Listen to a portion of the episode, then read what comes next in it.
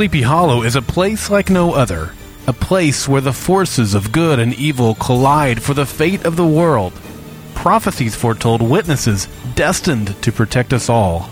But will they prevail? Armed with keen insights and the ability to see into dark realms? Well, maybe. Barb and Steve help decipher The Witness Prophecies, a fan podcast dedicated to Sleepy Hollow on Fox.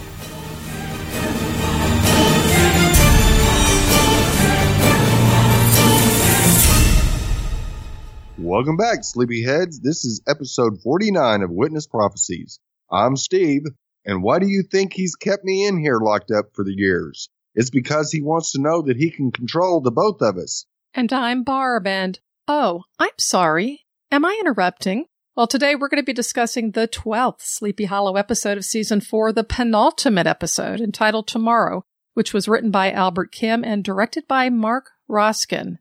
And this was another good one, I think, don't you, Steve? Oh, yes, it was absolutely a good one. After the shock of last week, I was glad to see that Crane was restored to human form. So, but that still leaves us with a lot of speculation for the final episode of the season. Oh, indeed it does, because there is still quite a bit out there that oh, yes. is uh, still in play, shall we say. Well, let's get into it, Barb. How about a recap? I can do that for you, Steve. In the future, Jenny Mills teaches children about becoming revolutionaries against Malcolm Dreyfus and about fighting back. Her lesson ends, and we see the four horsemen of the apocalypse attacking the revolutionaries. Jenny is captured by the horsemen of war, and Laura Thomas, aka Molly, accuses Jenny of terrorism. Jenny stabs the horseman with the Delilah dagger and then dies, but not before Laura briefly sees the face of the horseman and realizes it is her mother, Diana. Curious, she checks the prisons and finds old, scarred, and beaten down Ichabod Crane. He reminds her she is a witness and tells her she can use a traveler spell to get back to the past and change the future. We flash through her memories and watch Crane again become the horseman of war, sacrificing himself for Diana. On Malcolm's command, War attacks the two women and Laura stabs him with the dagger. They escape and rendezvous with Jenny, Jake Wells, and Alex Norwood at the vault. The dagger, which still has the Horseman of War's blood on it, is placed next to the jar of black goo, the Sicarius Spee, and Henry Parrish appears, created by Crane's memories. With Henry's help, the team realizes that Crane is still partly human and that there is a chance to bring him back, and they head to Sleepy Hollow to find what they need. Henry is secured in the Masonic cell, and the team heads to the archives where they find it ransacked. Jenny, Jake, and Alex determine that the Draugr stone was stolen from the archives. Job is using it to bring General William Howe's zombie Hessians back to life and to charge the Headless Horseman's axe as a totem. He then releases them to destroy Sleepy Hollow. Meanwhile, Diana and Laura go to August Corbin's cabin, find the spellbook, and Laura crosses over to the transformation chamber to save Crane. As the Horseman of War attacks her, she reminds Crane of their bond and that they are witnesses, and he breaks free, exclaiming, Yes, we are. He defeats the horseman and holds Laura as a bright light flashes and sends her back to the arms of her mother. Jenny, Jake, and Alex are fighting the zombies with Greek fire, but have run out of ammo and are now surrounded. Suddenly, the horseman of war arrives and kills the remaining zombies, saving the team. It is Crane, and he is now restored to human form. Finally, Job informs Dreyfus that Crane was freed and is no longer the horseman of war. Job has found a new host to become this horseman Crane's son, Henry Parrish, the rightful host of the horseman of war. Ooh. Yeah. Wonder how he got out of that Masonic cell. hmm. uh, Job had something to do with it. I that's think, for sure. yeah, I think you're right. So, Steve, before we get into a discussion on this great episode, what kind of news do we have? All right. Well, we have some rating news. Episode 10, Insatiable, the live plus seven day is in. And guess what? We were first in adults 18 to 49 percentage gain, going from a 0.4 to a 0.9 for an increase of 125%. Woohoo! And we were third in viewers percentage gain, going from 1.739 to 3.088 million viewers for an increase of 78%. And that was episode 10 and even it wasn't the shocker of last Right. week. Ooh, yeah. Yes, and the final ratings for The Way of the Gun was a 0.4 and 1 share in 18 to 49 with 1.88 million viewers. I am sure that is going to be well over 3 million when we get the Live 7s. And for this episode tomorrow, preliminary ratings, a 0.5 and 2 share in 18 to 49 and 2.01 million viewers. Nice, nice jump. Yes, some fans are coming back, apparently. Or As we're well picking they- up viewers that were watching some other shows. Yeah, and as well they should. Yes. Uh, we do have a couple of other news items. Albert Kim tweeted on Saturday as far as Sleepy Hollow season five, no official word one way or the other. So all of you know as much as we do. And I don't think that's surprising. I mean, they're going to wait till May. No. Yes, Yeah. they will. And also, we've added a link to the Renew Sleepy Hollow Season 5 petition on our Facebook page. And a big thanks to Sleepy Hollow Addict who began the petition. So use the link and sign the petition so we can get another awesome season of Sleepy Hollow. Yeah, we've talked about how important the social media engagement is that the networks are actually beginning to look at this.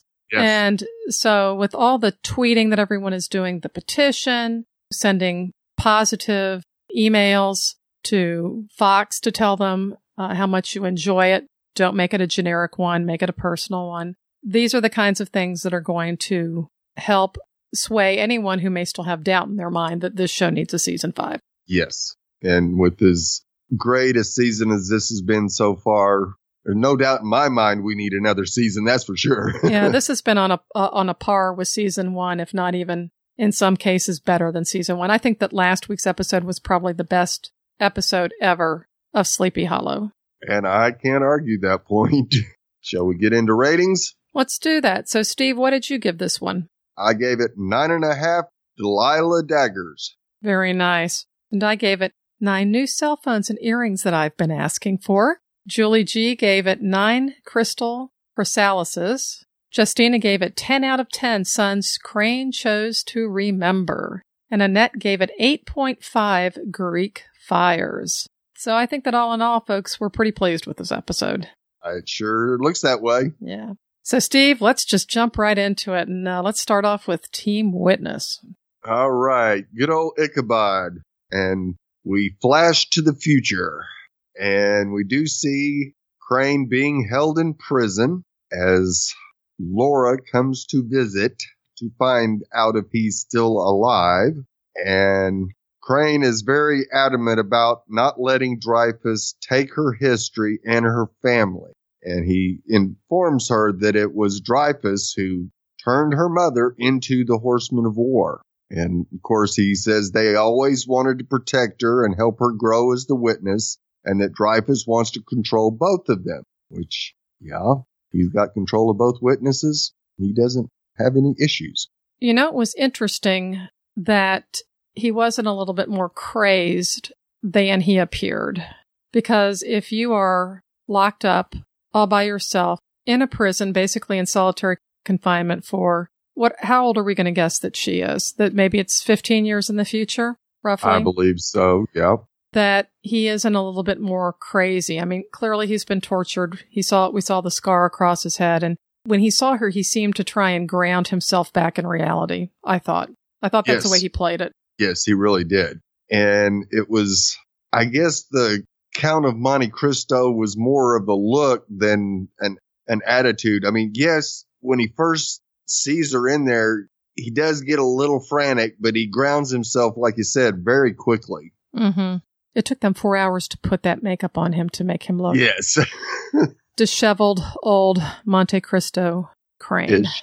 Now, of course, he tells Molly that there is a way that she can change the past by using the traveler spell and tells her exactly where it's at and what book it's in and that she needs to go back and save her mother because she wants to run off and hide and Crane tells her, no, that's not going to work. The horseman will always find us. So let's go back in the past and save your mother and let's go from there. Which was very good advice on his part. Yes, it was. they would have had no chance fighting in that timeline. Agree. So as we um, flash back to the present and we revisit the final moments of um, Ichabod being Crane, he rises from the ground and he does have the armor on. Yes, and you were right. I was wrong. Because I thought he was turning into um, a, a tweener type situation, which he kind of did, but I thought he was kind of dissolving into the earth. But yep, he sure did have that armor on. It was the armor that we saw at the end of last episode. And basically, War is told to kill Diana and Laura. And we get to see the patented Jenny Mills move of jumping onto something high and attacking except it as wasn't. Laura except, jumps off yeah, the tree and is able to stab the horse. and he bled. Yes, he did.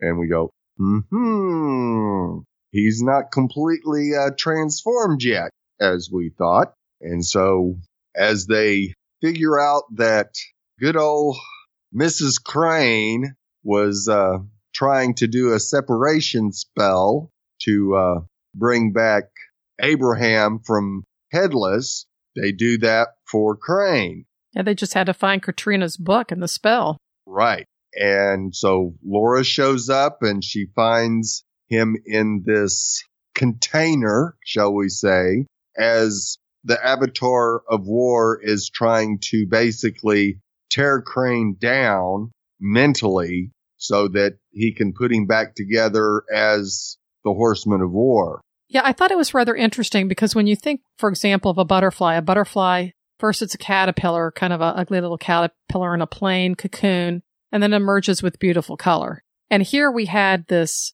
chamber that he was in. I couldn't tell if it was hexagonal or octagonal, but here he's in this chamber that has all these beautiful colors in it. And then he's going to become this ugly looking horseman of war. So it, it was almost as if it was kind of turned on its end in a way. Exactly. hmm Very nice analogy there. And of course, all of a sudden you hear this, he's coming, he's coming, he's coming. And sure enough, the avatar of war shows up and starts attacking Laura.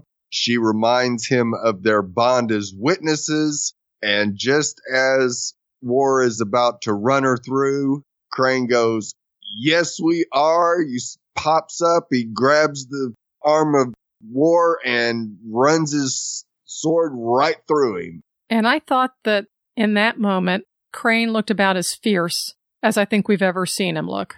Oh, absolute. Yeah, and I think that in that moment he knew, hey, look, I lost one witness. I lost Abby. I'm not going to lose another one. Yep. I think that definitely was his motivation. And that was the one thing he needed to hear. Get that anchor and toss it out there. And that brought him out as faster than anything. And then, of course, he holds Laura as she uh, has been injured by the horseman of war, at least in his psyche. Kind of like Harry Potter when Harry Potter kind of died and, and Dumbledore was there with him in the white light in, um, what, King's Cross Station. Right. Yeah. Very much so. hmm and he reminds her that she will never be alone, like always. And he's still got uh, something he wants to do while he has use of the power of the horseman for one final deed. And we see Laura pop back into Diana's arms. And before the episode ends, as Jenny, Jake, and Alex are being surrounded by the zombies after the they dispatched the first wave, but the second wave was about to take them out. Horseman takes all of them out. It falls off the horse, starts to stumble, and the armor disappears, and it is Crane. They freed his spirit. He was able to use what little bond to the horseman he had to control him so he could save the rest of the team but he can still faintly hear its call, so it was not destroyed. No. And I think that's going to have meaning as we go into the 13th episode.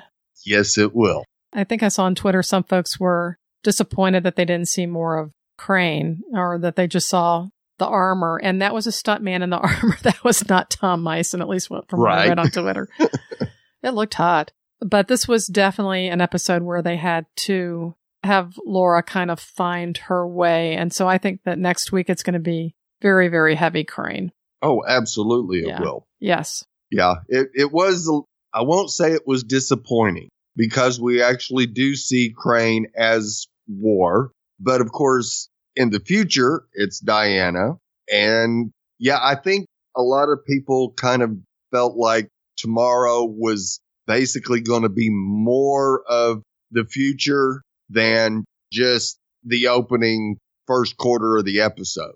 But it made sense that you had to see what it was like and what got Laura to come back to save everybody. Absolutely. Because now we know the future's changing again, and it's changing with every move that happens from here on out. Exactly. So we could only see that from what her perspective was at that time. yes. Yeah. All right. How about Miss Jenny? Well, speaking of the future, that is how we op- opened the episode after all, and that was with Jenny. And here she is. She's definitely older. You can tell it's a much bleaker, plainer world. I really like the way that the production staff, you know, writers, directors, everyone kind of used this, these darker colors and more muted look for this dystopian future that we had. And anyway, so here's Jenny, and she's teaching a class of children about Eiffel Dreyfus in the future. She's basically teaching them to be revolutionaries and to fight back and to not give up so that they're not brainwashed by whatever learning that they're getting in school currently. And you can see the age in her face and you can see that she has scars also, that she's a veteran of a few battles, which should not come as a surprise. No, not at all. And a couple of those children were some that provided some of the uh, input to this episode that they did actually make it into uh, those, those scenes. Ah, very nice. And let's not rat any of them out since I'm sure they, no, they signed an NDA. names. Yes. we're not giving names. But anyway, that was very exciting to see. And the lesson was if you talk about freedom, the riders will come. So obviously the horsemen. And very interesting, uh, means that, that I guess that Job and Malcolm are using whatever psychic abilities that they have to send the horsemen out to suppress any uprisings and any revolution, or any revolutionaries that- that are trying to put him down. Absolutely. Now, class was dismissed and they had a code black. Is that show on Fox, Code Black, or is that on another station? I thought it was interesting they called out Code Black. Right. But anyway, Jenny starts pulling weapons out of a hidden closet because all four of the horsemen are coming. So the first thing she pulls out, of course, is Crane's crossbow, which she still has, which I think is wonderful. Absolutely was. The next strange looking little device with the two kind of crown type heads on either end of the what appeared to be a long hollow tube is called a Vajra per an Albert Kim tweet, and we'll talk about that a little bit later. And then she pulled out a gun and a dagger for herself. She and her troops, all the folks that come running out, they're absolutely overwhelmed. The four horsemen are just they're mounted, they're riding, we know they're powerful and immortal, and they're taking these revolutionaries on. And so when she pulls out this Vajra that has this lightning tri- type strike that's striking one of the other horsemen, then she gets whacked by the horseman of war from behind, knocked unconscious. And when she wakes up, Laura is hitting her and says that everything, Jenny says that everything that Laura has been told is a lie. And Laura says, you know, this isn't true. You're, you guys are terrorists. You all are the ones that were responsible for all my unhappiness. And you all need to be stopped. And she's getting ready to kill Jenny. And Jenny says, I don't think you can do it. And so she takes that momentary pause and she grabs her Delilah's dagger. She stabs the horseman of war with it. And then the horseman of war then promptly runs her through and she dies. And I, everybody was just screaming, I think, at that point in time, right? No, no, don't kill Right. Jenny. Unfortunately, we don't think that's a future that will happen, or at least it's been changed at this point in time because then we go back to the present time. And Jenny is there and she's researching how to help Crane in the vault. You know, once Diana and Laura have escaped Crane, Horsemen of War, because their number one priority was to save Crane.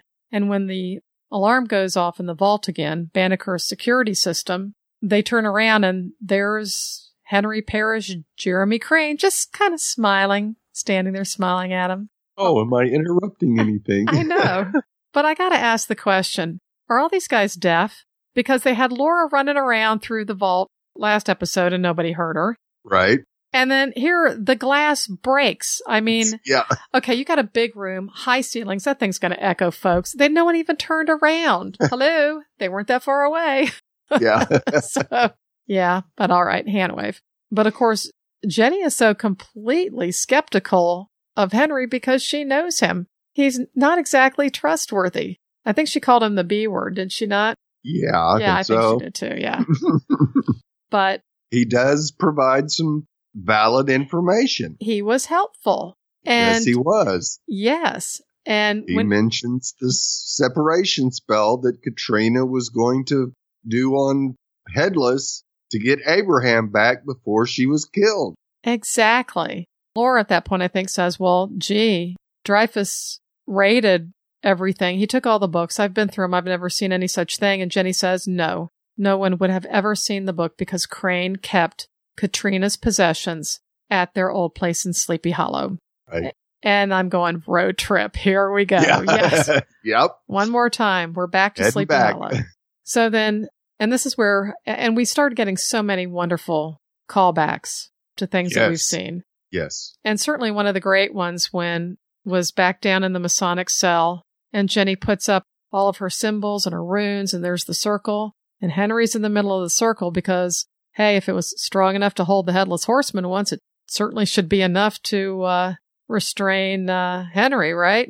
Yep. Wrong. Yeah. but we'll learn well, it, it it probably held Henry if Job just interfered with it. Yeah, you're probably right. But it was so nice to see that again because we haven't seen that for our, what, one, at least one season now. Yes. And lo and behold, when they head over to the archives, the place has been completely trashed. Yes. And that was very surprising. that was too. And I thought about that. And while Job is probably the one who went through and trashed the place, I have to think in a way that maybe that's perhaps that's a way of the writer saying that the archives are behind us now, that we've moved on to the vault. That's the new place. And so this this is going to be closed. We're going to close the chapter on the archives. Right. Very true. Uh, this probably was the way to say goodbye to Sleepy Hollow by trashing the archives. Yes. And so then she realizes that some of the most dangerous magical items in their possession are are gone. So she says, "Okay, Jake, Alex, stay behind. You help me figure out what's missing." And that's where we got some nice callbacks. Yes. So she had the Thracian file, which was from season one, episode eight, Necromancer. She had the Jinkin venom, which was from season two, episode seven, Deliverance. And then we saw the egg of Asajj, which was from season two, episode 12, Paradise Lost. So we were reminded of all these things that Crane and Abby had done together and the, and Jenny and the cases that they had solved and sometimes Hawley and, and sometimes Joe. Right. And so I think that was a nice little callback to see some of those items. But what Jenny determines they're missing is the Draugr Stone, which was from season three, episode five, Dead Men Tell No Tales, which was, of course, the Bones crossover, the Halloween special. And this is a Norse artifact that can raise the undead. And it's like it's zombie time. zombie time. and Jenny knows that said it was headless. Yeah, the Horsemen of Death used to command an elite group of Hessians. Um, you know, good old General Howe at one point, though. And they drowned when Washington sank their boat in the Hudson. Now that's twistery there, but that's okay. Anyway, they were on their way to launch the attack on Sleepy Hollow, which we saw back in season three. So Jenny said, okay, she knows what they need to take them out. They need Greek fire because that's what they all used back then. So we have, of course, that Greek fire in the projectile form that we saw earlier this season in episode five in Blood from a Stone when Dreyfus's former partner, Ansel, tried to destroy Dreyfus Industries. So Jenny basically hands it over to Jake and Alex, tell them they're going zombie hunting and that they have to make every shot count because they've only got a limited amount of this stuff. Yeah, And it was very interesting that Jenny basically had a little pep talk with them saying, you guys can do this. I have faith in you and make sure you watch each other's back. Well, and I don't know that she was doing it so much as I'm going to be leaving you, that kind of discussion again.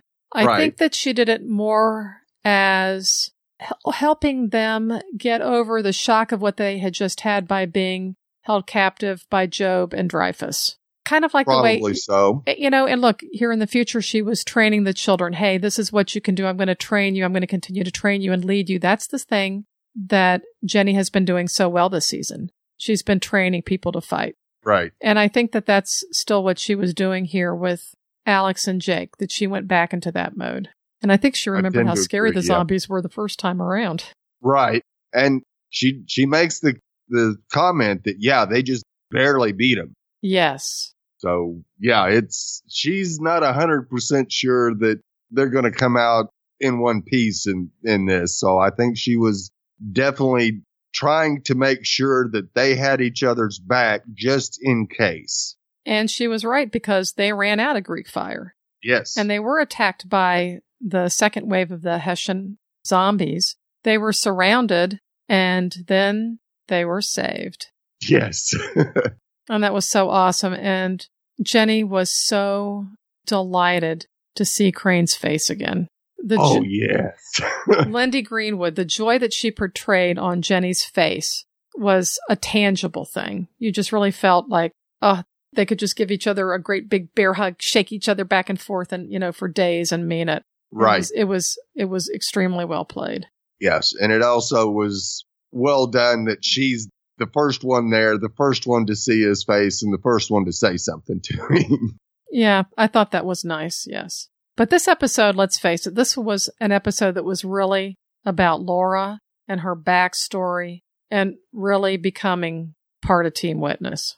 oh, it absolutely was, and we get to see what Dreyfus has done to her. She basically grew up being shipped from home to home, being miserable and lonely. And she tried to find her father, but Dreyfus made sure he went MIA. And it wasn't until she got to the very, very lowest point in her life that Dreyfus actually popped up to rescue her. And that says so much about what a manipulating jerk that he is because he did this to a child. Exactly. And So- he waited till she was a teenager to basically come knocking on her door. Yeah, I'm guessing he probably, she was 11, so he probably waited about two years until she was 13 to make sure that she was completely and utterly miserable. She felt alone. A girl going through that age, you know, between 12 and 14 usually goes through all kinds of angst anyway. Right. And so he really, he really played it. Yeah. I mean, he basically tore Molly down almost as much as the Avatar of War was trying to tear Crane down.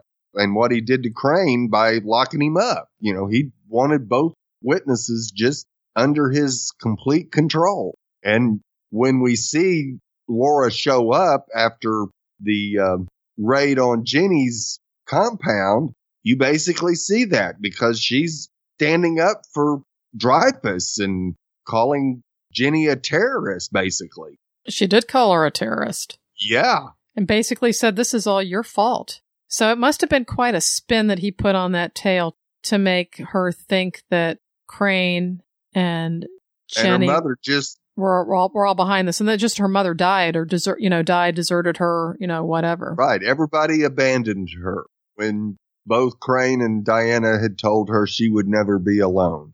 And that she was special. Yes. And fortunately, the Horseman of War takes Jenny out before Molly can because you really get the feeling that she was ready to pull that trigger. I'm not sure. And I actually wondered what were the bad things that Dreyfus had her do, if she really had ever killed anyone or not. True. It's very possible that she could have gone that far to the dark side to actually have done some of his bidding. Well, he would have wanted her there to uh, seal her soul with the devil. Right. And that might come back Yes, we might it- see something about that uh, It might. in the next episode. she still has that mark on uh, on her arm.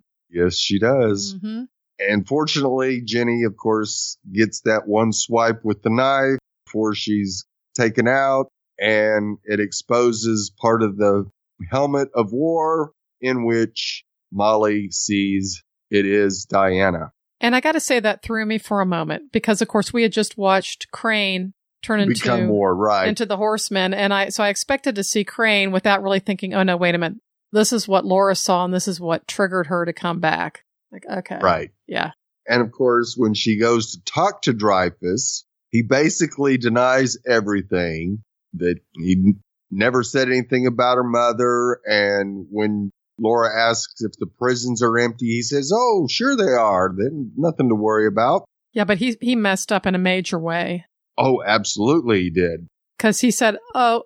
Because he, he mentioned her mother when she, and she's like, I didn't say anything about my mother. Oh well, I've heard Right. I've heard all those lies. Yeah, and then he hugged her, and and Twitter went nuts, and they said, "Don't let that pedophile touch her."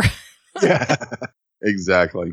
So, of course, Laura goes on the investigation to um, determine if he's telling the truth, which, of course, he's not, because she finds a very old and disheveled crane and realizes that her entire life since Dreyfus uh, found her has been a lie. And it was interesting that she, her first instinct was to get Crane and go hide. Now, I'm not sure what that was going to get her because they would have been on the run for the rest of their lives. But fortunately, Crane says, no, you need to travel back in time. There is a spell book, the Grand Grimoire, which of course we saw in season two, episode 15, the spellcaster and in season two, episode 18 in Tempus Fugit. And she does find it in Malcolm's library and recites the spell, which was in Latin. So during this time, she's able to learn Latin. And so it makes me feel like more than likely she has done spells before. I would guess so too, and I think that Is where the bad part occurs. yeah, I think that Dreyfus allowed her to use all the books that he had gotten from the archives, from the vault, all the places that he had them. Anything that had to do with witchcraft, witchcraft or sorcery, because of course that's always linked with the devil, with Satan. And he probably removed anything that discussed witnesses. Uh, for example, I'm sure there wasn't a Bible anywhere in his library. No. And he allowed her to practice magic and maybe even dark magic to the extent that she could. Right. Yeah. And of course, she opens the portal. Dreyfus shows up and tries to stop her. You- He was going to shoot her. oh, yeah. He had no intention of letting her live. Yeah, Daddy Dearest, my foot. Yeah. and fortunately, uh, she does make it out without getting shot. And we go back to the moment in time where Crane becomes the horseman. We get to see the awesome move of Laura running halfway up the tree and then kicking off and diving at the horseman. She's able to stab him with the dagger, which draws blood. It penetrates the armor and Diana and Laura escape. Now, of course, this just freaks Diana completely out. And so as soon as they're in the vehicle, she's calling young Molly, who's still at her friends for the sleepover. It hasn't even gotten to the evening of that day yet. And of course, she wants to go get Molly, but Laura tells her no. Laura says that Dreyfus will not get Molly for years and kind of gives Diana the um, Cliff Notes version of her life after Diana was reported dead and that she was miserable. There was no soccer. There was no art. It was just a horrible life. And yes, there was a lot of anger and bitterness and she was alone because their mother wasn't there and Crane wasn't either. And both of them told her that she would never be alone. So you see her still saying, well, Dreyfus was her father. And poor Diana, that just broke her heart to hear her say that. But it would have been so true. Yes, it was. Teenager Molly becoming Laura would have been very impressionable. And so if he did want, if Dreyfus did want to change her name to something else to Laura, then that would make sense. She would want to shed the name that to her meant pain and Right. take on the name that this father figure wanted to bestow upon her, something that would mean something to him. Right. But I thought the car, the, the two car conversations between Laura and Diana were so perfect because of the awkwardness of them Right. and the realness of them and the way that Laura would not look at Diana, that in some cases she was ashamed and that she was hurt. Of course, Diana was driving. She kind of had to keep her eyes on the road anyway, but Right. just you could hear the hesitation, the hesitation and the pain, and it made it very real, but at least they were communicating with each other. Right. And that was the important thing that Laura needed to hear that Diana didn't just leave her. She wouldn't have never left her. And so they do find out that Crane is not completely the avatar of war because there's blood on the dagger, still flesh and blood on the inside. And then they get to take another little road trip up to Corbin's cabin, another nice call out from previous seasons. We do get to see the cabin again. Diana actually is the one that finds the uh, chest that has the spell book in it. And Diana's gotten real good at being the one that finds the stuff that they're looking for. Well, She's got a knack for it. yeah, I think in a spell book probably would have a lot of things in Latin and would be probably fairly easy to differentiate from some of the other books. Right. But you know, there was But if- one other thing though that that Diana had said to Laura in the car, and that was the important part was that Laura had survived. Right. Absolutely true. And I think that that helped make Diana become an anchor for Laura in a way. Right. When she when she does chant the spell that will take her to go try and do exactly the same thing to be an anchor for Crane. Right. And it's interesting that Laura says that the hard part will be to convince the imprisoned soul to come back to our world.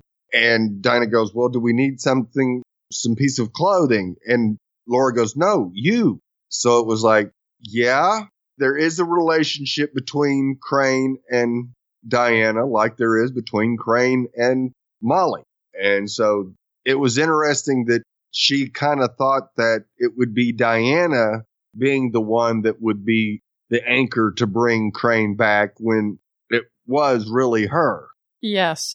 And it was, it was, she was, Laura was the anchor for Crane and Diana was the new anchor in a way for Laura. Right.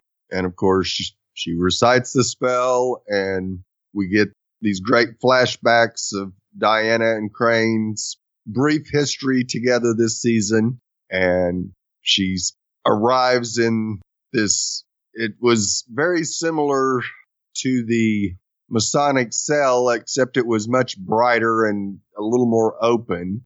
But the transformation chamber was all aglow with um, Crane's thoughts and beliefs and everything just kind of going here, there, and everywhere.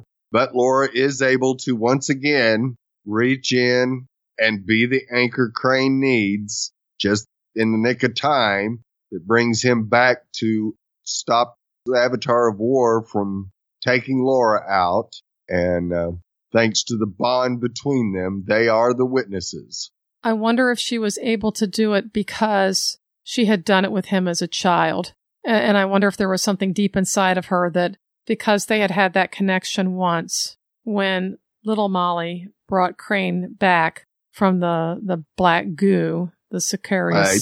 spy, the slayer of hope, little despair. I, I wonder if that's, if because she had done it then, that was all the connection that they needed for her then to pull him back again this time, reminding him that they were the witnesses.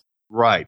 I believe so. Totally believe that that was because she had done it once and actually tells Crane that she believes that they are the witnesses and is very honest. The way, the way she said it, you knew she felt it, which is some awesome acting by Seychelles. Yeah, she really did. She did a fantastic job in this episode. Yes, she did. And we get a poof and Laura goes from Crane's arms to Diana's arms. Now, before she does it, she gives this great line about not that uh, just chilling in your psyche isn't a bad thing to do. I really think she could have just stayed there in his arms and been perfectly happy the rest of her life.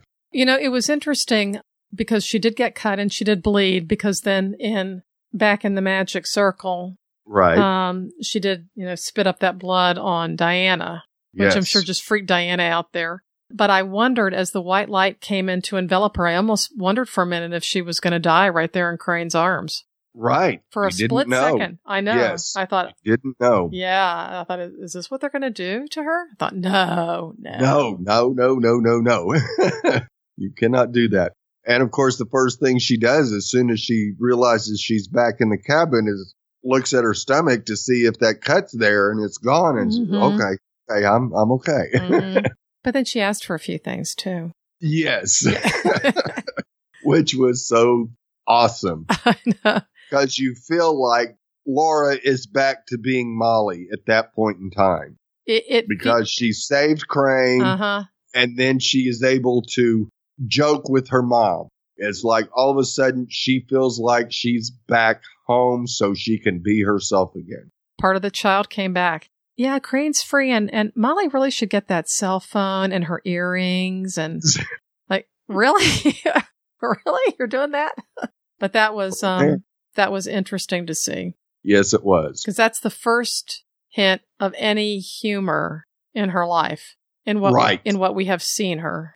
Of her life, yes. All right, let's move on to our fearless twosome who still haven't talked. Yeah, no, I know.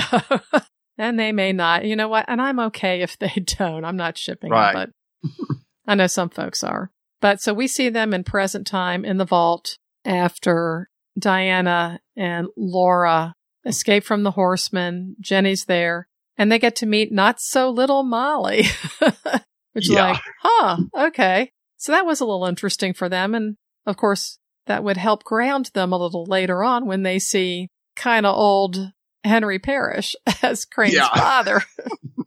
it worked out. Nice, nice bookend on that too. Yes. But anyway, so you know, Alex was looking at at the the dagger. She puts it down to the next to the jar of the black goo, which of course for was from episode four, the people versus Ichabod Crane, and that was again the Sicarius Spei, the Slayer of Hope or Despair. And we all wondered, you know, whose picture, whose face was that? Now I've got to go back to the the notes because I don't remember. I hope I said Henry, but I have a feeling I probably didn't. but I'm going to pretend right now that I did. I told you it was Henry Parrish. right. Um, and it, the whole thing. So they, you know, again, they're part of it too. Everybody is, is ignoring this. I think the other thing I thought interesting is why didn't anybody wipe the blood off? But I guess they felt, okay, this is magic blood. It's Crane's blood. Let's keep it here just in case we need it. right. But anyway, Alex and Jake again played fill in the blank here on, you know, critical pieces of information. Jenny was bringing up the history that she had. These guys were filling in the blanks. They all knew that the compound was near the president's flyover.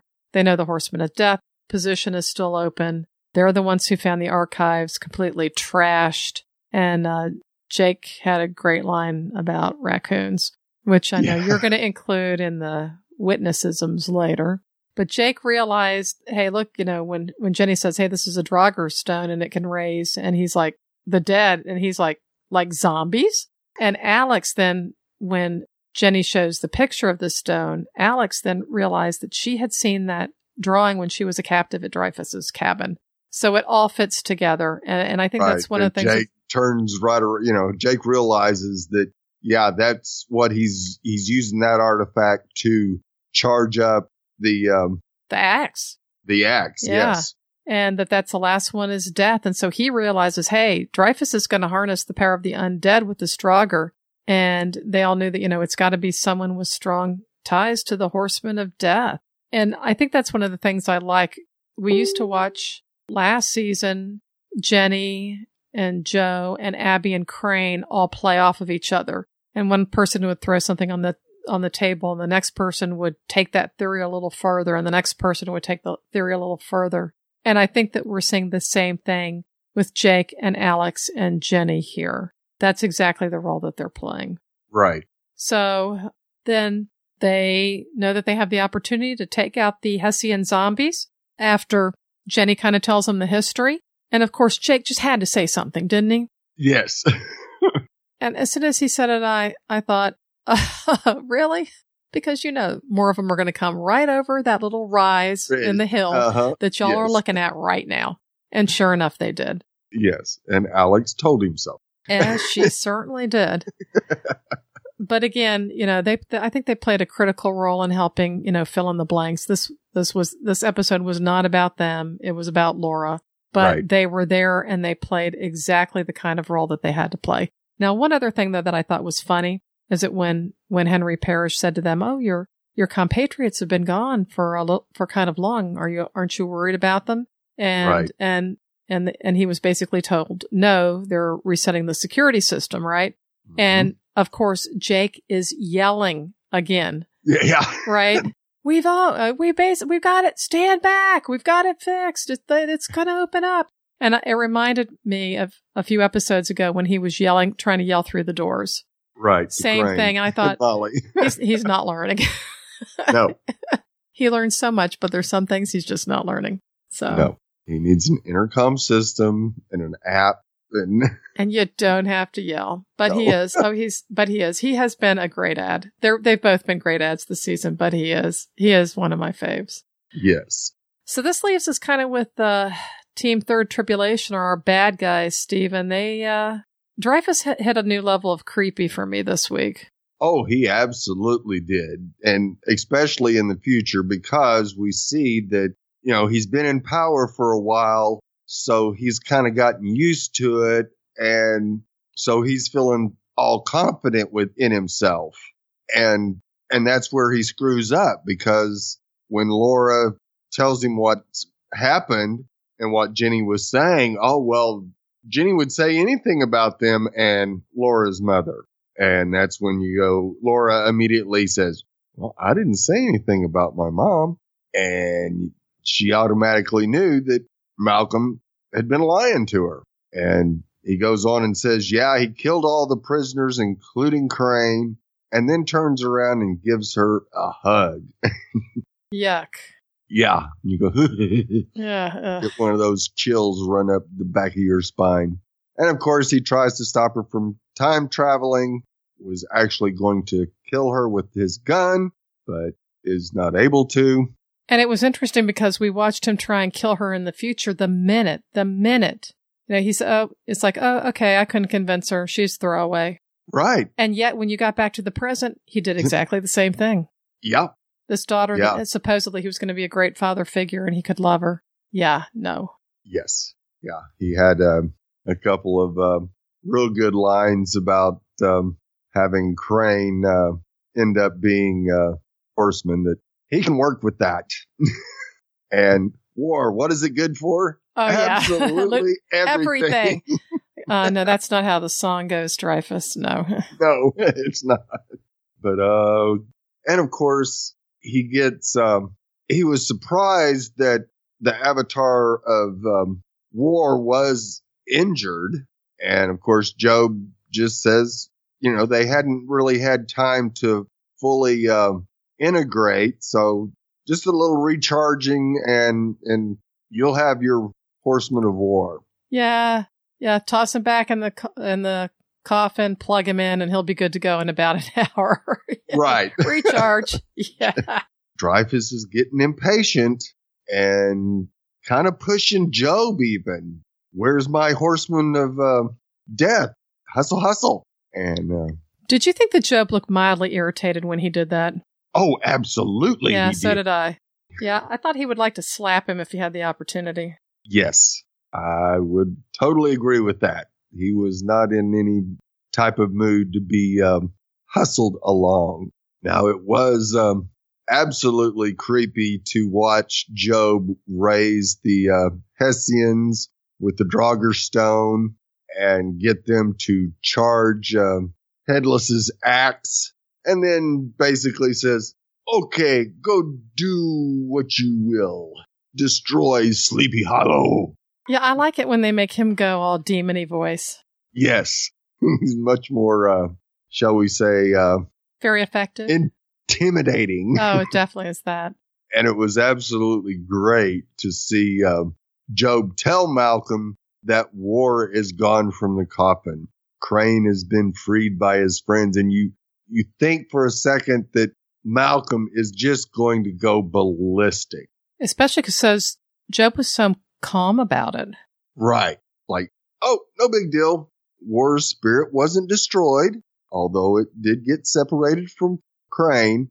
It can be still be used and recalled.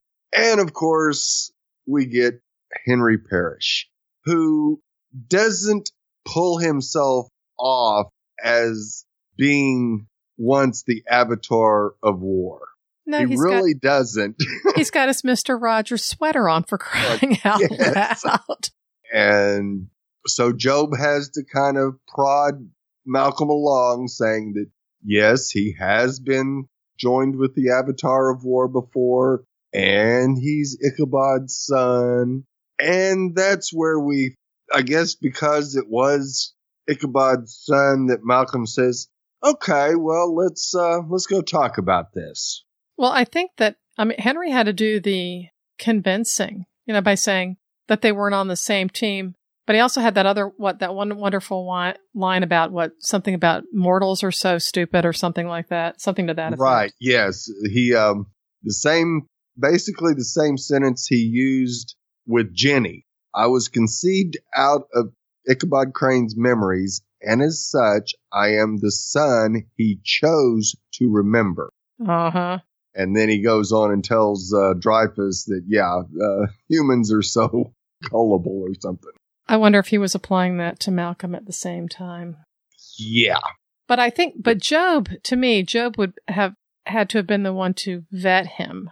And so, Yes. and because Henry was war before, but certainly they had to know that he destroyed Moloch and so that maybe he can't be trusted. Maybe Job wants Henry to destroy Dreyfus. Yes, that's That's possible. also a very strong possibility. Because Job seemed to take great delight in telling Malcolm that, huh, hey, too bad, Crane's gone. Too bad, so sad. Yes. And hesitated before telling him, oh, but I've got a replacement. Right. He wanted to see Dreyfus just Smolder. right. What? Everything's been blown. Yeah, I, I think that uh, Job would definitely like to slap Malcolm around. Yes. There's no love lost there. no. And I think we're actually going to get to see it happen, or at least I certainly hope so. Yeah, I you know I hope so too. Not that Jeb is much better, by the way, but Right. No. yeah, no. And of course, we finally get to see the four horsemen all at once. And of course, it's in the future, thankfully. Now, knock. I'm knocking on wood Yes. as you're saying that, but I have a feeling you are just like Jake. right. yes. I too believe we will see all four together in the next episode. yeah, And of course, we do get to see Crane as War going after Diana and Laura. Of course, he's not successful and is stabbed with a dagger, which of course gets sit next to the black goo, which begins bubbling and the jar breaks. it looked like the blob. I, Yes. they did great CGI on that because you know all this this black goo is kind of oozing itself over the dagger and and mingling with the blood, and it's just like that's gross. right. but it, it was it was like the blob. And we get, and here's Johnny. Johnny Noble. There's Henry Parrish. as awesome as always because you never know what he's truly thinking. John Noble. and I is- love that. He's such an amazing actor. He is. And what he does with Henry Parrish slash Jeremy Crane is fantastic. Yes. And he was just as good as he was before. There was no difference at all. Yeah, I was really glad that um, Henry explained how this happened. You know, that some of his soul was trapped in the black goo Right. while while Crane was thinking about him. So his soul was trapped from Crane's thoughts, which I found to be quite interesting. And then when it mingled with Crane's blood, because that also was the blood of war, and he had been the blood of war, you know, he had been war, then it was like a whole great big DNA match. I guess it's like making Dolly the sheep. I don't know. Right. I, except we except we ended up with with Henry Parrish slash Jeremy Crane. But it was astounding to watch his face when he realized it because as he was putting this together and figuring out how he had been created. right. Um, and then he realizes he's looking at all of them. They're not giving him any hints. And he realizes that Ichabod had become the horseman of war, like father, like son, or, you know, or maybe it's the other way around. yeah. yeah. but he did give them hints. So the question Yes, is, did. and and so that's when you go back and forth. When do you trust him or not trust him? Because he's the one who said, "Hey, listen, there's a decoupling ceremony." But did he give him that information then so he could become horseman of war, or did he good, do it out of the goodness of his own heart? You know, somewhere along the line, does he have his own master plan? Who knows? Right. And Henry has always had his own master plan.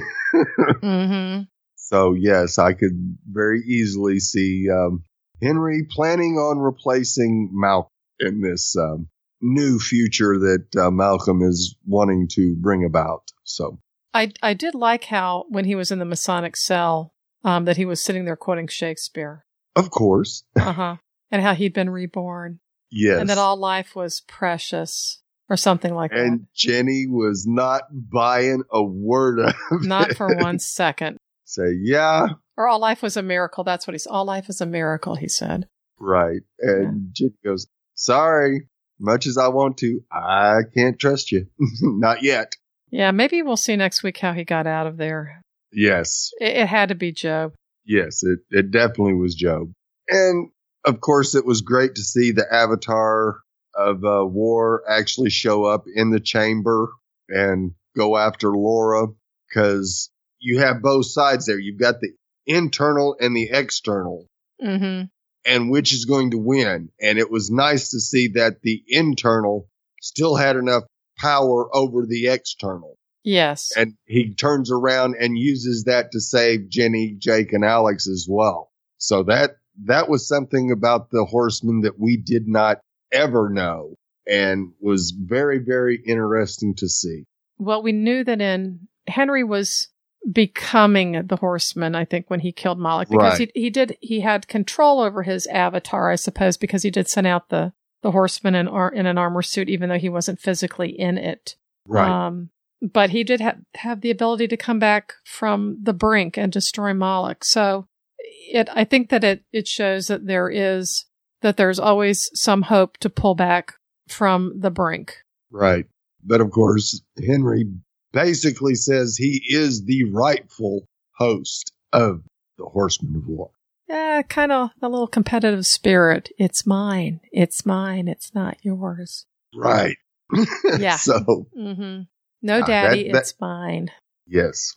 So we we will see, and I'm sure Henry will do something that there is absolutely no way we could have ever thought of it, even though we've thought of almost every possibility that could occur. Oh, the writers are so much more brilliant than us. Not, I don't. if- Yes. if- like we said last week, if anybody had called that Crane would be have, have turned into the Horseman of War, then Right. nobody ever said it publicly. But that was just that was a mind blown moment. Yes. So kudos to the writers again. Another great episode. All right. Shall we move into side notes? Sure, let's do that. And I think one of the interesting things, we did have uh, our little musical reference, courtesy of Malcolm Dreyfus, even though he couldn't get the words right. The original war song, which, you know, there are so many kiddies out here that are too young to know what that was.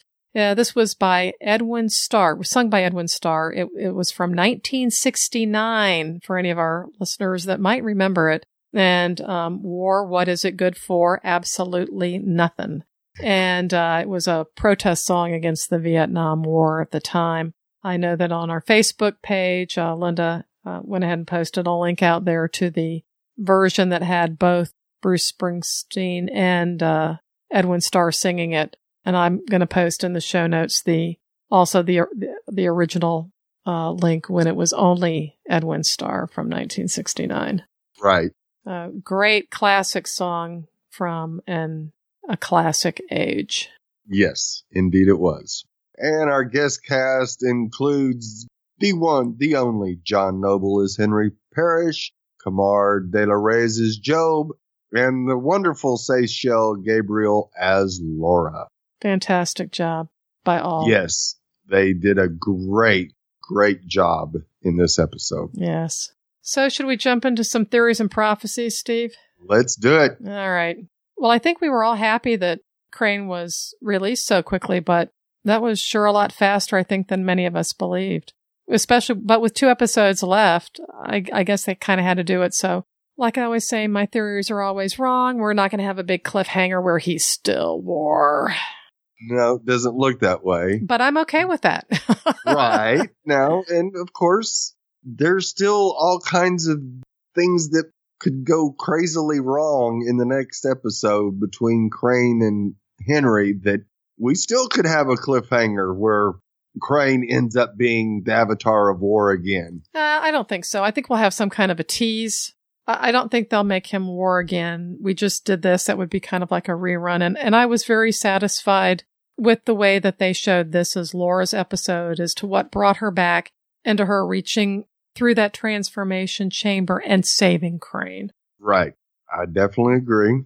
But Miss Laura still has um, the mark of the beast on her, the symbol of uh, Dreyfus's new empire. Yeah, his little flag. So, so the question is, does she need to be saved? There were a whole lot of biblical references in this episode, and and and the way that they keep not overtly but giving us flashes of that symbol on her right makes me think that we're supposed to remember this. It's like a little Easter egg hidden away because this is going to come back to haunt us. Right. And and I wonder if if because she's done so many bad things, even though she's declaring she's a witness, I have to believe that she's still in danger in some in some way. And now it's Crane's turn to try and save her. I tend to agree, and I think Crane's probably going to go to any extreme to actually save Laura. I agree. I think that's exactly what he might be doing. Right. Yeah. And that will be an ex- extreme that none of us are going to say, no, no, no, no, no, don't do that, Crane. Don't yeah, maybe maybe we'll talk about that in spoilers a little more. Yes. Just maybe. All right. And which side is Henry on? His side. Good answer. I agree. He is on his side and he wants what he believes was taken from him, whatever that might be in his own mind. Right. But yeah, you know, I don't think he will bond with Dreyfus or want to follow Dreyfus at all just to become the horseman of war again. It's give me war and then I'm on my own. And so the question is this little piece of soul that came back, though, it can't be all of Henry. It's a piece of Henry. Right. And the key is the words how Crane chose to remember him. Yes. I am the son that he remembered. And he Right. seems to be so amazed by that. He said it more than once. Yes. And I think that was definitely the writers giving this one of those slaps across the face. This is important. This is important. yeah, there was no simple nudge or hint about that one. We have not seen any reconciliation between father and son. And we know from the beginning of the season that that's something that still weighs heavily on, on Crane's mind. Yes, it does. And so to me, that means next week, hopefully, we will see something that will at least bring Crane some peace. We have to have some resolution to this father son angst in some way. right. And with all the heartbreak he's had so far, I find it difficult to believe that they would do that to Crane again. But you never know. Right. It will be a surprise no matter what it is. Because M. Raven is writing this one. So strap yourself in, folks. Yep. Now, I thought that this episode and, and quite a bit this season has been about rebirth. And they mentioned rebirth and being born again a couple, you know, several times. And if you look at the season, we've had a rebirth of Sleepy Hollow without Abbie, a rebirth of Crane's life in Washington, D.C. now with a brand new team. Everyone is new except for Jenny, a rebirth of a witness relationship. Right. And we talked earlier about young Molly pulling Crane back from the brink this season as Laura just did in this episode. Right. We've we just watched adult Molly Laura kind of have a rebirth and come back to the side of good once she realized that Dreyfus was a liar and he was evil. We saw Crane reborn as the Horseman of War and then he was saved. Henry has been reborn from black goo. Dreyfus was reborn as an immortal, which is not necessarily a good thing. no. And then he turned around and he said that all birth is a miracle. And maybe in a way that's what some of the all the writers, the actors, the production staff, the crew, everyone who's been involved with Sleepy Hollow, maybe that they feel that that was a rebirth for them. It was a this was a second chance on a show that everybody called dead a year ago, exactly. and that a lot of people wanted dead a year ago. yes, even more. Yes. it almost feels that this was, hey, this is our way of saying, hey, look, we know we got this chance. We're so glad that all of you have come along on this ride with us. We hope you've enjoyed it because this was the second chance. Yes. So that's what we to And the show has actually come back around to being about family. Exactly. And that is what has always been kind of at the very core of this show since the beginning is it's always been about family. People hated Katrina when she got too involved, you know, was brought in and got too involved in getting between Crane and Abbie and Henry. Some people didn't like Henry being involved either, but it really is about family and it sure looks like we're at a point where we feel pretty good about the strength of this new family. And it isn't necessarily just your blood relatives, it's the people with whom you have a special bond. Right. Which makes it all the more special. It's so good to see Crane being able to find a group that he can feel that way with without Abbie because that really tore him up. It did. and he could have very easily just kind of gone off and disappeared himself and said forget everything and went down a very dark trail but he didn't And hopefully Jenny will see the purpose and the value of that and realize that this truly is her family. We've had some discussion. Wow, is she really going to leave the show? Um, or is this something that the writers are just doing to mess with us? And honestly, I don't have the foggiest idea. I've gone out looking on social media, but I can't find anything that would, would give me any hints one way or another. right And yeah we haven't seen any announcements that she's going to be a star of a new series uh maybe entitled artifact hunter yeah, Jenny Mills, Artifact Hunter. So I think we'd podcast about that, wouldn't we, Steve? If that happened, oh absolutely would. Absolutely. And maybe that's part of it is that she's realizing that this is her family. This is her grounding. She doesn't have to run away anymore. She's changed so much from the first season.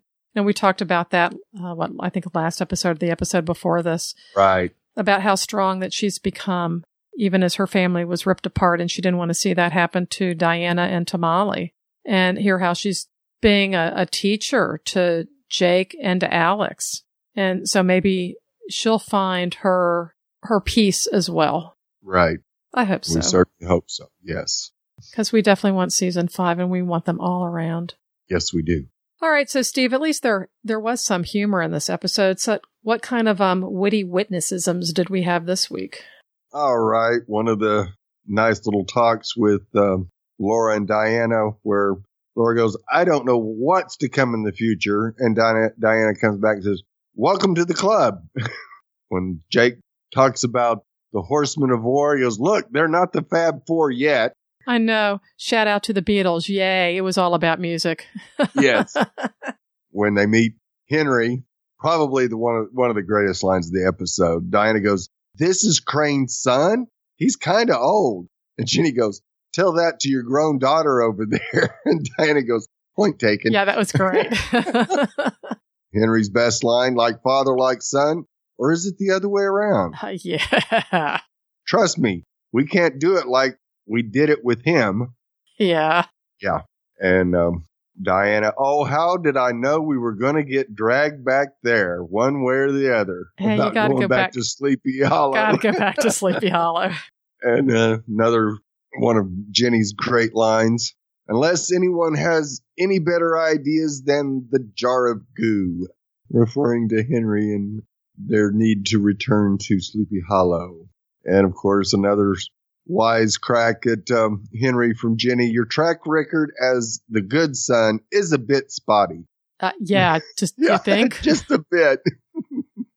and of course, once they find out they got to fight the undead, Jay goes, Well, knowing our track record, I'm guessing it's something that will give your nightmares nightmares. and it did. Yes. And of course, one of Diana's good lines back in the car with uh, adult Molly, think you have it all under control. And then one day, a 250 year old British guy shows up and tells you that your little daughter is a biblically prophesized witness. Uh, yeah. Yeah. Like you've had stories. Well, and of course, Jake, undead, kind of like zombies. Jenny goes, exactly like zombies. What did I tell you? Nightmares. Yeah. and Jay goes, so zombie Hessians are going to wipe out Sleepy Hollow. Jenny, that's what the undead usually do. Try to finish their unfinished business. And after they finish beating the first wave, Jay goes, messing with the Hessians. Am I right? I just, huh? Jenny, shh, Alex, you had to say something. Of course you did. I loved um, how um, Laura goes, Mom always said you had a flair for the dramatic. Mm. After Crane shows up and Crane goes, Yes, well, your mother is incorrigible. Yeah, nice. and of course, Molly goes, So why are we still here? Not that the inside of your psyche isn't comfy and all. Yeah. Yeah. Had to go back. Yes, unfortunately, she did. All right. Any history lesson for this week, Barb? Well, you know, we really didn't have too much history. We had a lot of callbacks to prior episodes, though. Oh, um, absolutely. Yeah, but uh, we did have a couple of references to prayer history lessons, which included the use of the Hessian troops in the American Revolutionary War, which we covered in um, season three, episode seven episode, The Art of War. And then we were also introduced to General Howe, who was the leader of some of these men in season three, episode two, Whispers in the Dark, and then also again in season 3, Episode 5, which was the Bones crossover event we spoke about earlier, Dead Men Tell No Tales. And that's where we covered the Great Fire of New York in that crossover. And that was, of course, our very first encounter with Greek fire. We did see a, a new weapon that we talked about, and that was the, the Vajra, which Jenny used in the opening scenes. Uh, the Vajra is the weapon of Indra, the chief among the gods, and is a type of club with a ribbed spherical head. Its roots are in the Indian religion and it's found in Buddhism, Jainism, and Hinduism. Now, this weapon is used to symbolize both the indestructible properties of a diamond and the irresistible force of a thunderbolt from the Vedic rain and the thunder deity Indra. And it's used to represent firmness of spirit and spiritual power. I'm going to include a link in the show notes, but we did watch Jenny use it in the future on the Four Horsemen, and I have to think that this may come back into play in the next episode because it may be perhaps one thing that can kill the horseman if Henry doesn't do it first. Right. Mm-hmm. Because it did uh, knock one of the horsemen off their horse. It did. And it was pretty cool looking too.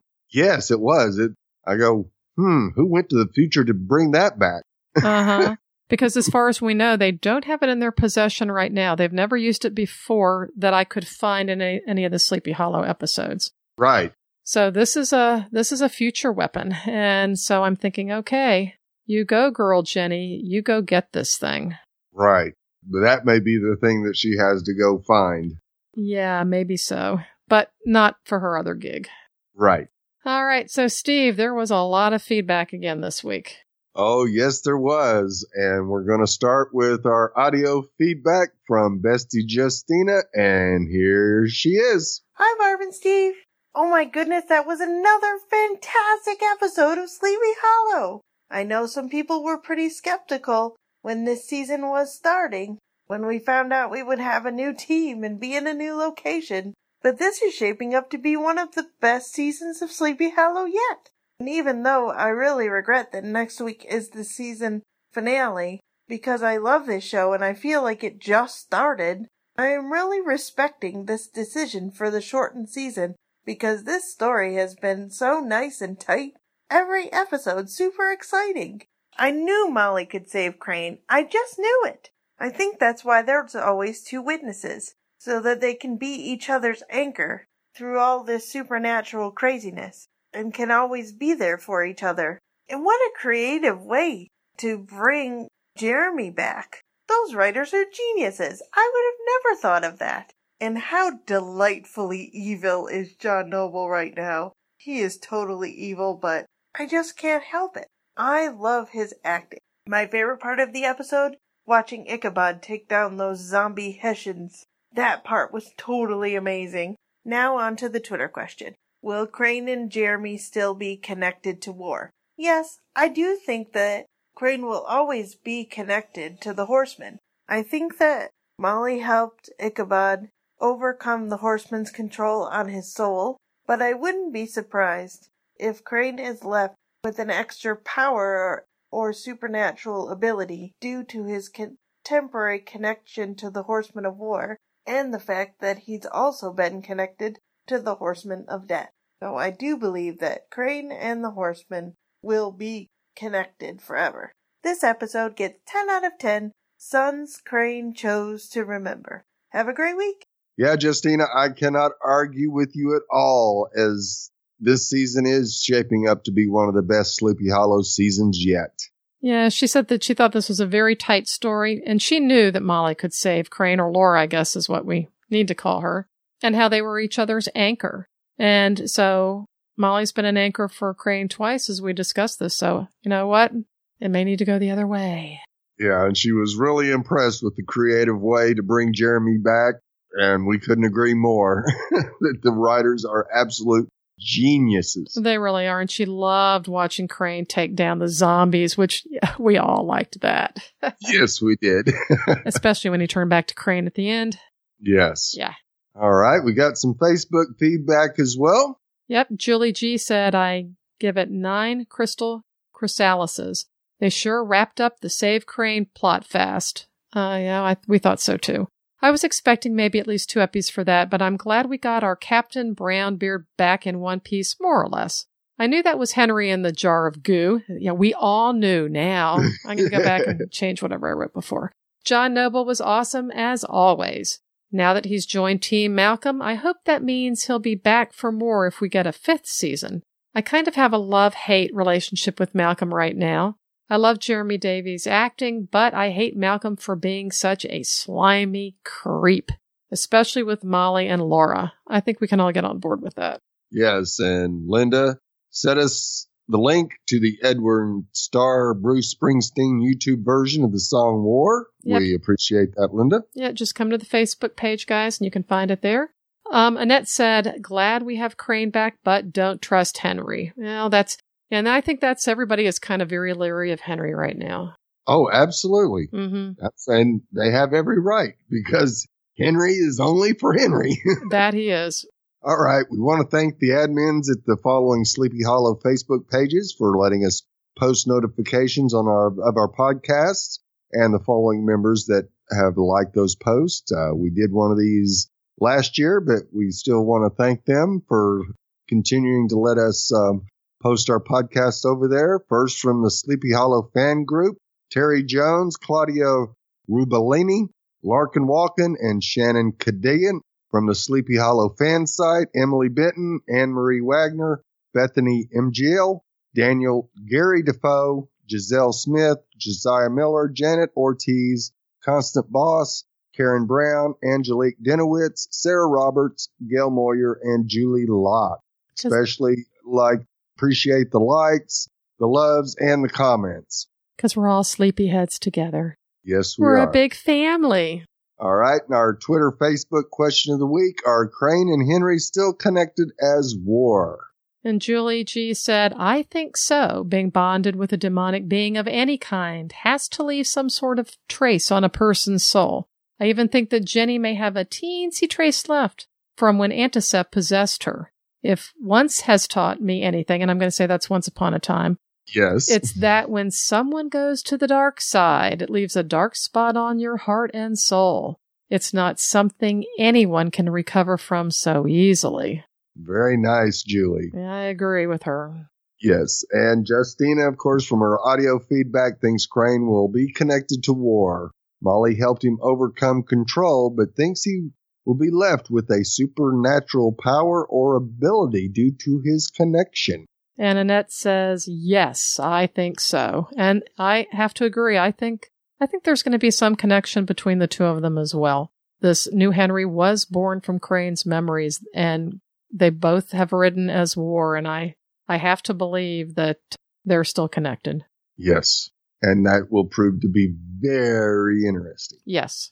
And of course, Twitter was absolutely explosive this week, like it was the previous week. So thank you all. We want to welcome our new followers on Twitter as well as Facebook. And thanks for all the retweets, favorites, and interactions. And we got a list this week of shout outs. Sleepy Hollow Fox, Sleepy Hollow Riders, M. Raven Metzner, Philip Isco, Sleepy Hollow Attic, Sleepy Hollow Mexico, Sleepy Hollow Hub, Tom Mison Fans, Tiffany T, Deb K, Lawrence Griffin, Cumber Winch, Nancy, Justine, Pam Woods, Hugh O. Smith, Susan, Mary Powers, Annette Nugget, Natalia Borisova, Peace, Love, and Hope, Emily Bryan, AC Camp Life, Natalie Curran, Joyce Williams, Queen of the Nerds, Entertainment Tonight, Michelle McKeever, Tomboy for Life, Debbie Lamb, Shannon Walliger, Wonder Woman, My Info, Love Joseph, Lands B, Vera Hines, VLJH, Polly T, L Knuckles, Danny, Little Jovi Girl, John Ramos Kyle, Penny Ellington, Judy, Donna, Kittle, Julie Miller, Rebecca Mary, Julie Costa, The Traveling Foodie, WTS Fan, Edster, Deborah McComber, Molly McLaughlin, Justina, Linda TB, Julie G, Emma W, Patricia Reynolds, Pearl Bailey, Kathy Chelson, Sheila, Melanie Boyce, and Dada. And if we've forgotten anyone, forgive us. Forgive us our lack of typing skill sets. There were so many. Yes. How are they get a hold of us, Barb? Okay, a couple different ways you guys can get in touch with us. Our voicemail number is 304-837-2278, or you can go to goldenspiralmedia.com slash feedback, where you can use the SpeakPipe widget on the side of the page to record audio, or you can typey typey out your feedback on the form, and you can even attach audio feedback. Now, our feedback deadline is Sunday at 4 p.m. Eastern, Yes. I think. 4 p.m., Yes. And next week is going to be it, guys. So make sure you get it in. You can also get in touch with us on Witness Prophecies on Facebook.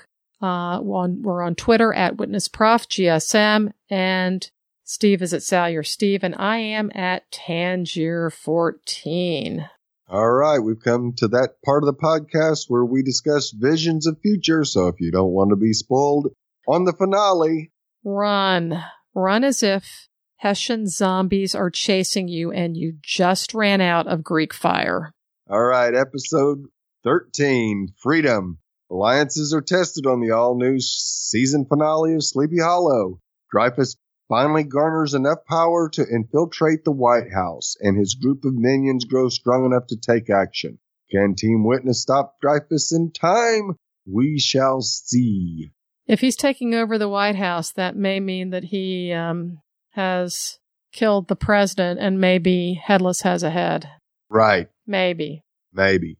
Maybe. John Noble's going to be back. and Seychelle Gabriel will be back, and we will actually also see Oona Yaffe as Molly. So will they, um, will adult Molly and kid Molly interact or not? Yeah, that's that's still that whole timey wimey thing that we haven't quite I figured know. out yet. But we were given a Yes. couple hints on it. yes.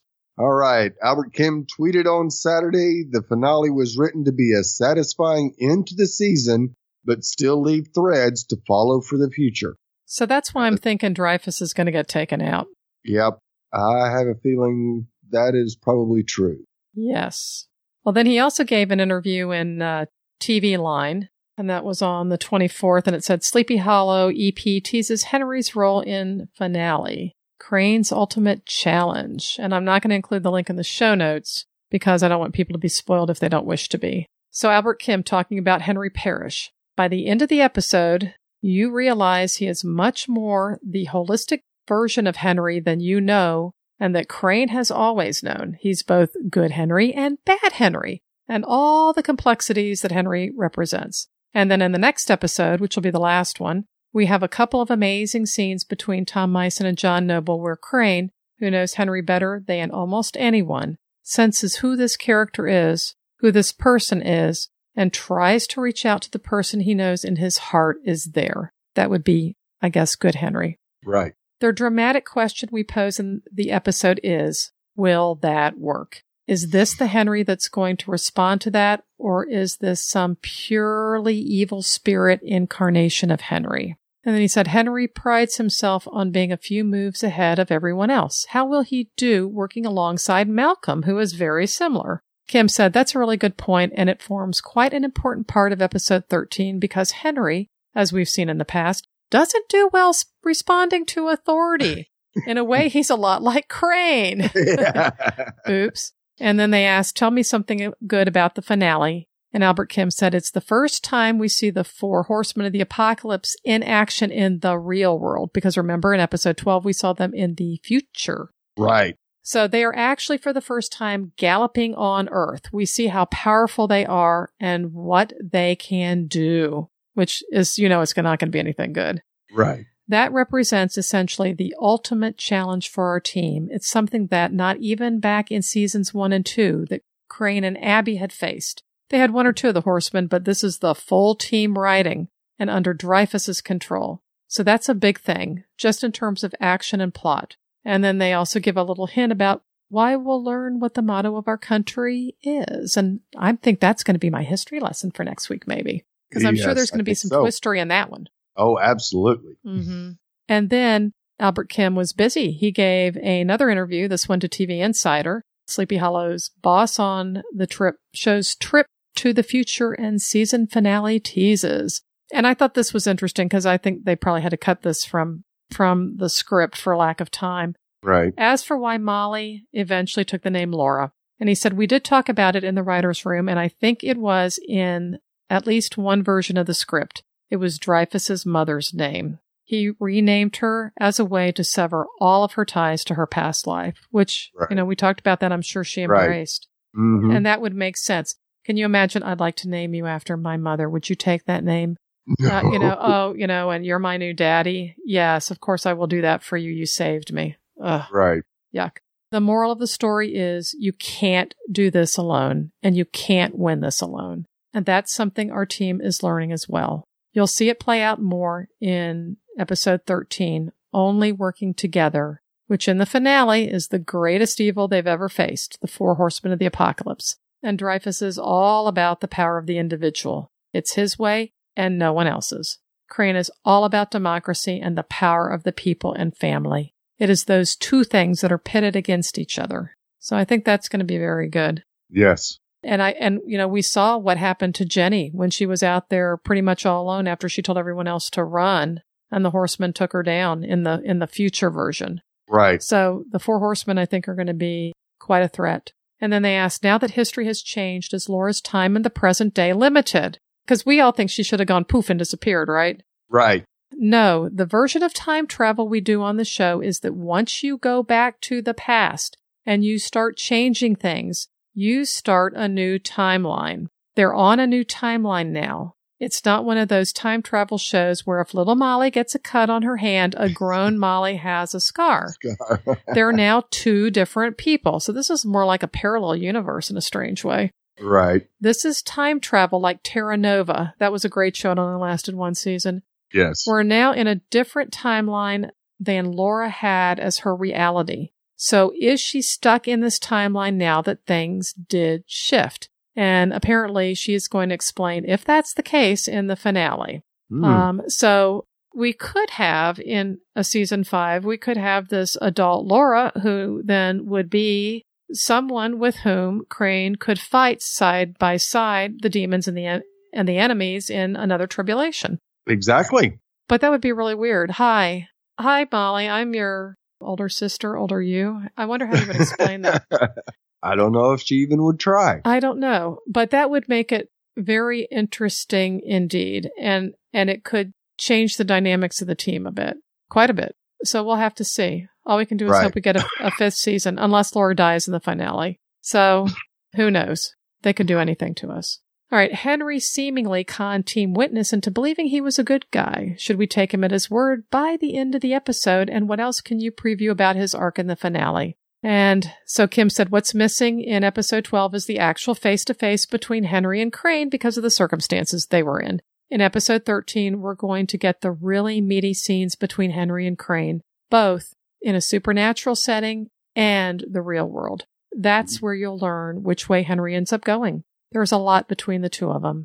And it says, now that Laura saved Crane, what can you preview about Team Witness as they go into this big battle? And Kim said, it sets the stage for everything that is going to come in the finale. Thing that Laura goes through. She has to learn the lesson. She can't do it by herself. She needs to work with her family. That's also something that was set up for Team Witness for the 13th episode. So that's why I think, come on, Jenny, stay, kid. That's Right. something we've been playing with all season long and it comes to fruition in the finale. So we'll see. And the question is for any of us who may have seen those previews is what deal indeed is Crane willing to make? And is that to save Laura or is that to save Henry or is it to save both of them? Right. And is that our season five potential story setup? Right. Yeah. And if you want to catch up on some of the great season one and season two stories and monsters, pick up a copy of Sleepy Hollow Creating Heroes, Demons, and Monsters, the official making of book by Tara Bennett and Paul Terry. Please review and rate us on iTunes with good ratings and reviews that helps other fans of the show find us as there are other Sleepy Hollow podcasts out there.